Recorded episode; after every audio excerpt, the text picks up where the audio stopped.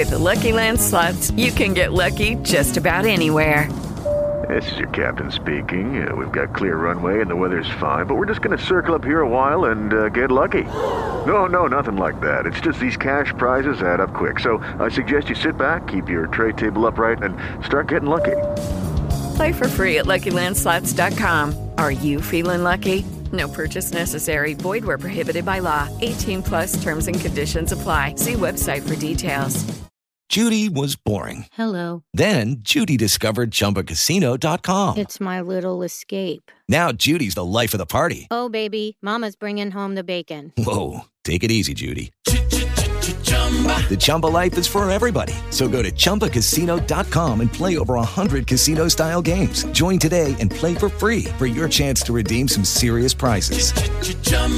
ChumbaCasino.com. No purchase necessary. Void where prohibited by law. 18 plus terms and conditions apply. See website for details.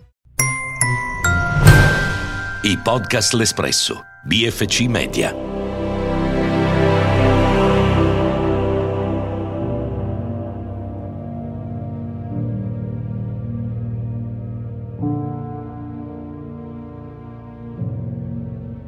Zero Tolerance.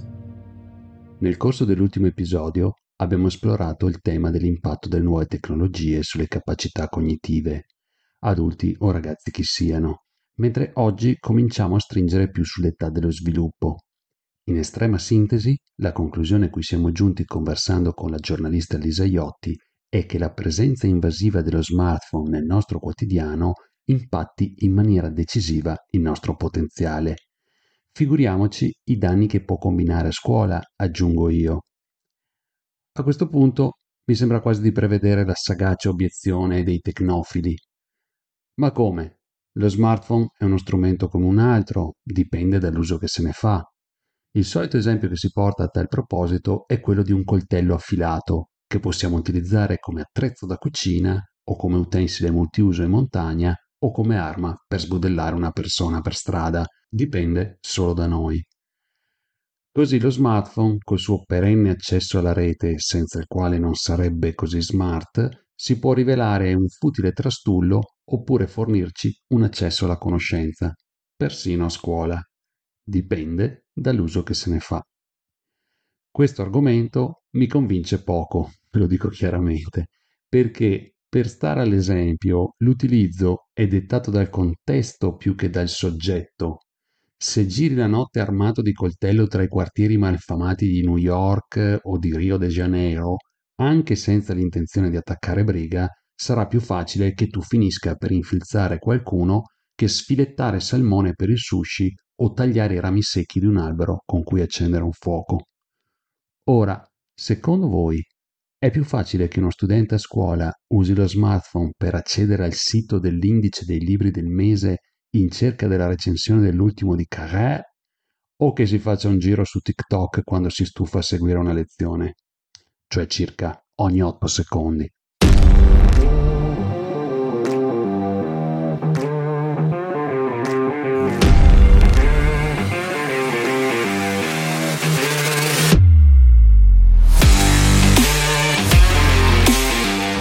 Sono Matteo Orlando, insegno storia dell'arte alle superiori. Per la mia vita professionale da ragazzo avevo in serbo altri sogni che non sono riuscito a realizzare. Nessuna vocazione dunque, lo faccio solo per vivere. Ma in modo serio.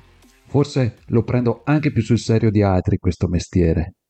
Dalla mia visuale osservo il mondo della scuola con occhi diversi da quelli che vorrebbero farci credere che sia ancora un po' come stare all'interno del libro cuore.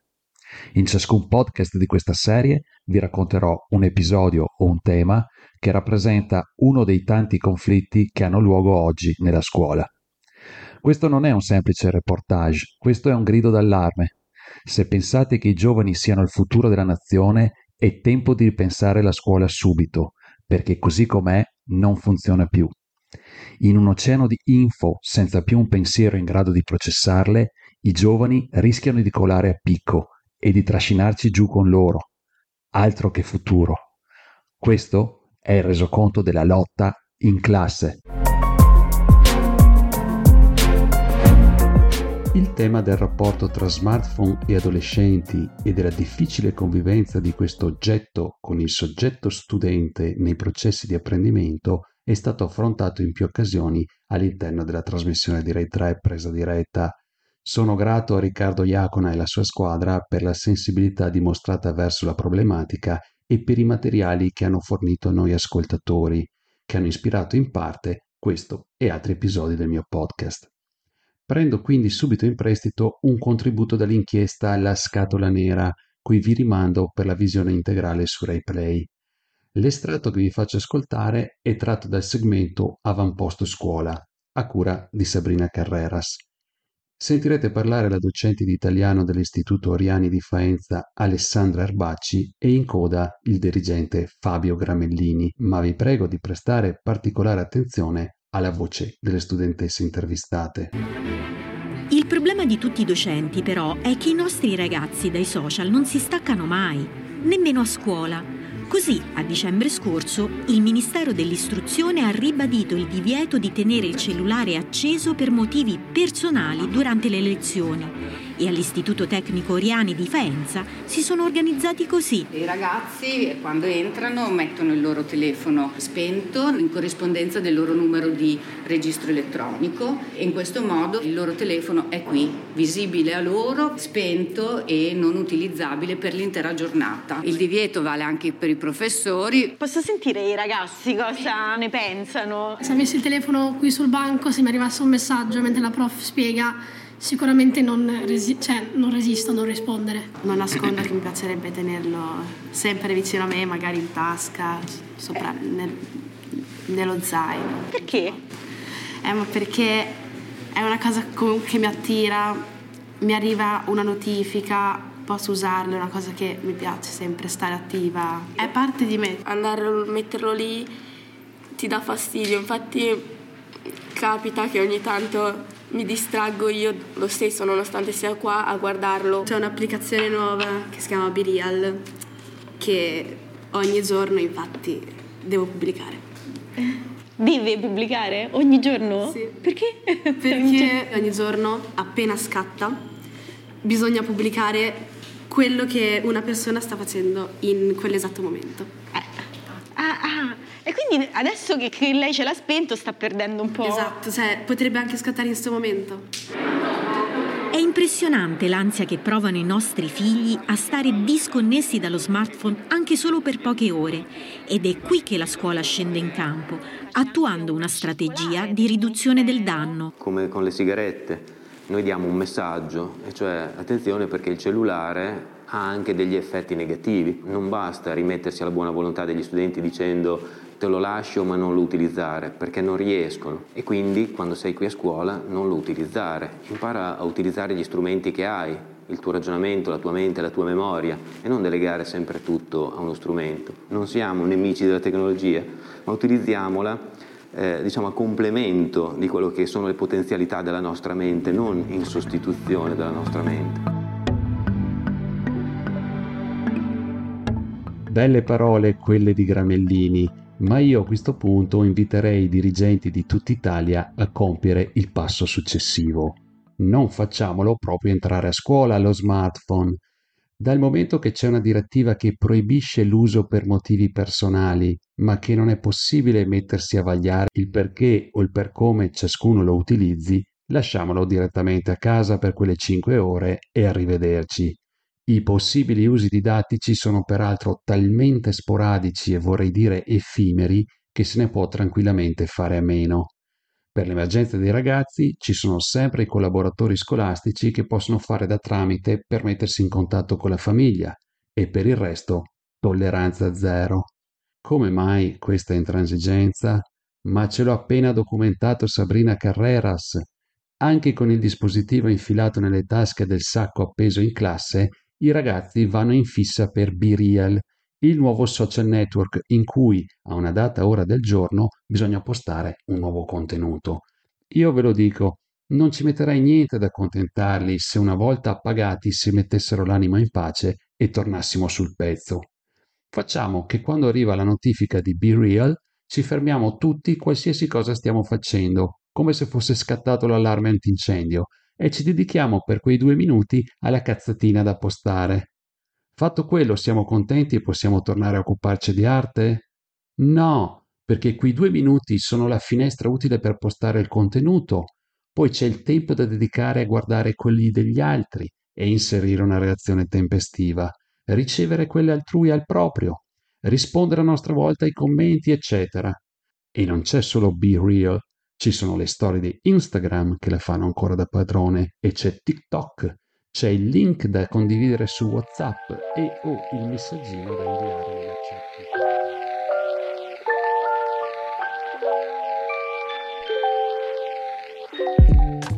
Si sapeva da tempo che sarebbe andata così e non si è fatto nulla per arginare il fenomeno prima che raggiungesse soglie critiche. Ci aveva avvisato già nel 2018 la giornalista Lisa Iotti, che ringrazio per essere ancora con noi in questo episodio, a cogliere le prime avvisaglie oltreoceano e darcene conto all'interno del reportage dal titolo Iperconnessi, sempre per presa diretta, Lisa, mi ha colpito un passaggio in particolare della tua inchiesta dove riferisci di un esperimento che dovrebbe mettere la parola fine al concetto di uso consapevole dello smartphone. Ci spieghi di cosa si tratta e quali sono stati i risultati? Sì, l'esperimento si chiama proprio brain drain, che letteralmente significa prosciugamento del cervello ed è stato fatto all'Università di San Diego, però guarda è uno dei vari perché poi mi ricordo di averne scorso qualche anno fa eh, altri e che raccontano tutti più o meno la stessa cosa, cioè che lo smartphone ha un tale potere sulla nostra mente che non è che basta dire no ma lo tengo qua sul tavolo ma non lo guardo, addirittura no ma lo spengo, lo metto silenziato eccetera così non mi distraggo, perché gli studiosi, ricercatori in più occasioni con centinaia e centinaia di volontari, di studenti hanno dimostrato come la semplice presenza fisica di un telefono nella stanza del nostro telefono naturalmente ha il potere di prosciugarci, di ehm, consumare dell'energia del nostro cervello, un po' come quando tu stai parlando con qualcuno a cena, ma nell'altra stanza oppure vicino a te hai la culletta del tuo figlio piccolo e sei sempre lì con l'orecchio appizzato per capire se sta bene, eccetera. Ora, questa nostra eh, adesione eh, a quello che potrebbe arrivare, anche se poi non arriva perché abbiamo tolto le notifiche, il rumore, la suoneria, abbiamo addirittura spento il telefono, ha un impatto sulla nostra attenzione, sulla nostra capacità di concentrazione e di svolgere un compito. I ricercatori di San Diego, quando io sono andata e hanno fatto vedere davanti a me il loro esperimento, facevano fare agli studenti proprio delle prove semplici di matematica. I test hanno dimostrato che tutti quelli che avevano accanto a sé, con sé vicino il telefono, che, che spento eh, avevano risultati peggiori rispetto a quelli che non ce l'avevano e questo ehm, è importante per farci capire quanto ormai la pervasività, il tarlo non è dato soltanto dall'arrivo del trillo, del messaggio, della notifica che naturalmente immediatamente ci distrae e ci fa eh, fisiologicamente ehm, guardare verso il, verso il rumore, ma la sua stessa presenza, anche se non ci arriva nulla, perché noi siamo continuamente in attesa di qualcosa.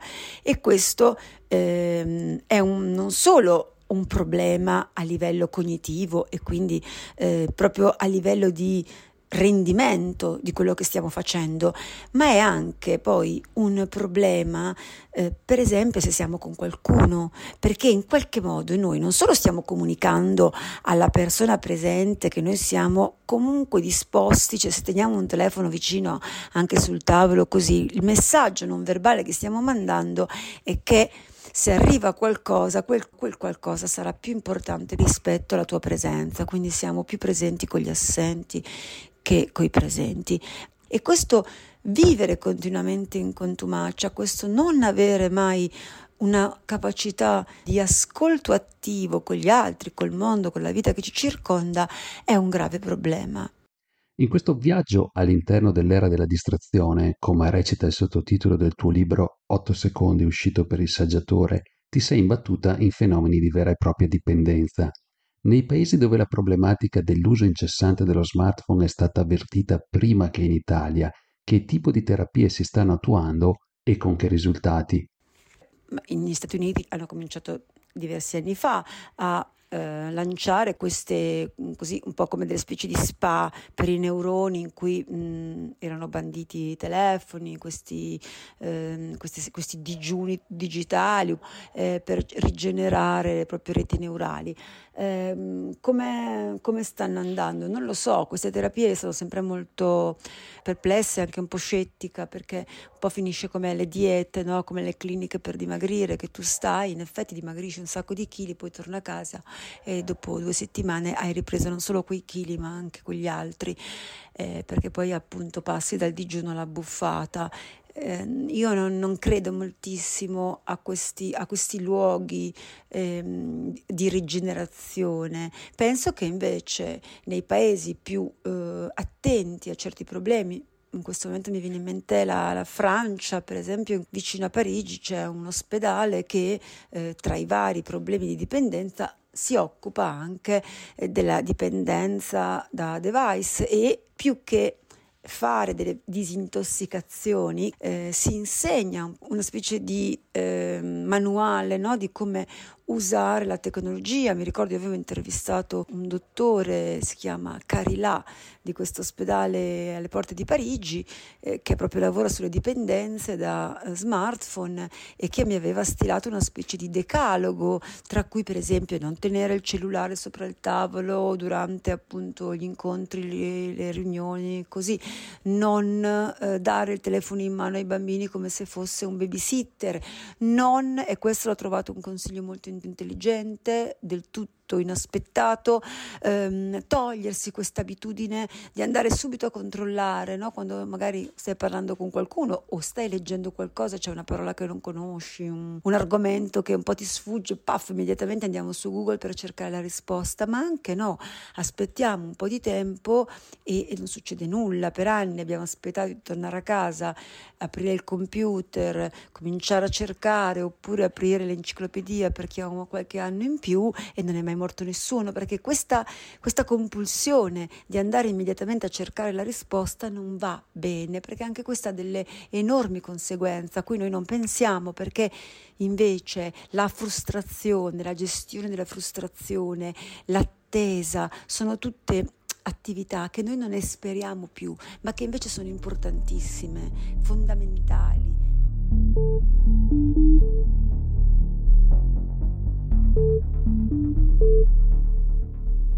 Perché noi siamo il nostro cervello, no? quindi se eh, noi alleniamo le nostre reti neurali a questa compulsione di scrollare continuamente tutto il giorno su uno schermo, poi è evidente che quando una persona ci parla non abbiamo più la possibilità, la capacità di ascoltarla, quando leggiamo un testo complesso che supera le tre righe non riusciamo più ad andare avanti perché comunque cerchiamo immediatamente lo stimolo, quando vediamo qualcosa che magari ha un ritmo più lento, momento ci annoiamo immediatamente perché siamo abituati a essere iperstimolati. Ecco, quindi il, um, il, consiglio che danno per esempio i paesi in cui questo tema è a differenza dell'Italia un pochino più arato e più preso in considerazione e penso sempre appunto agli Stati Uniti dove questa cosa insomma, è, è ampiamente discussa sui giornali più che da noi o in Francia è questa di autovaccinarsi, autovaccinarsi per esempio facendo delle attività che disinnescano questa modalità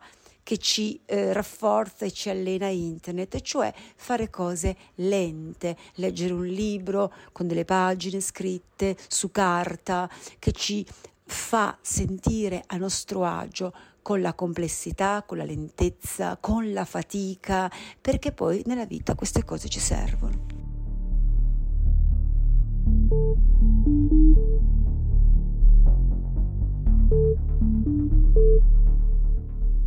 Ringrazio ancora Lisa Iotti per la disamina puntuale del fenomeno e per i suggerimenti che ci offre, frutto delle sue numerose ricerche.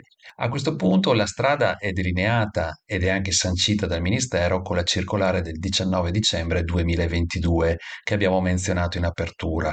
Quello che deve arrivare da qui in avanti è la volontà di attuare le disposizioni e non infilarsi nel cavillo, ma la circolare dice durante le elezioni che sarebbe il compromesso più comodo. Solo che se glielo facciamo riprendere anche solo nel cambio dell'ora e durante l'intervallo, quei pochi minuti sono sufficienti a drenare l'attenzione per il resto della mattinata anche perché su una media di 5 ore di lezione sarebbero 4 break di social network più il tragitto casa-scuola e ritorno che si infilano a gamba tesa in quelle complessità, lentezza e fatica citate da Lisaiotti, tutte qualità che dovrebbero far parte della scuola, peraltro, disintegrandole in pochi secondi con la faciloneria, l'immediatezza e la suefazione che porta la rete.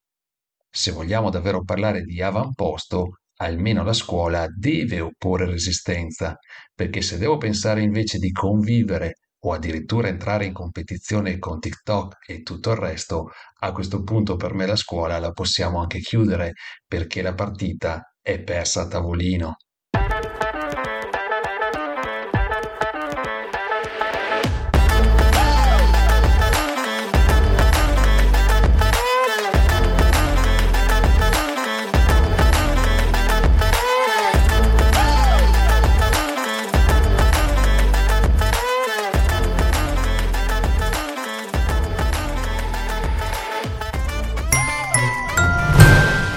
Podcast L'Espresso, BFC Media.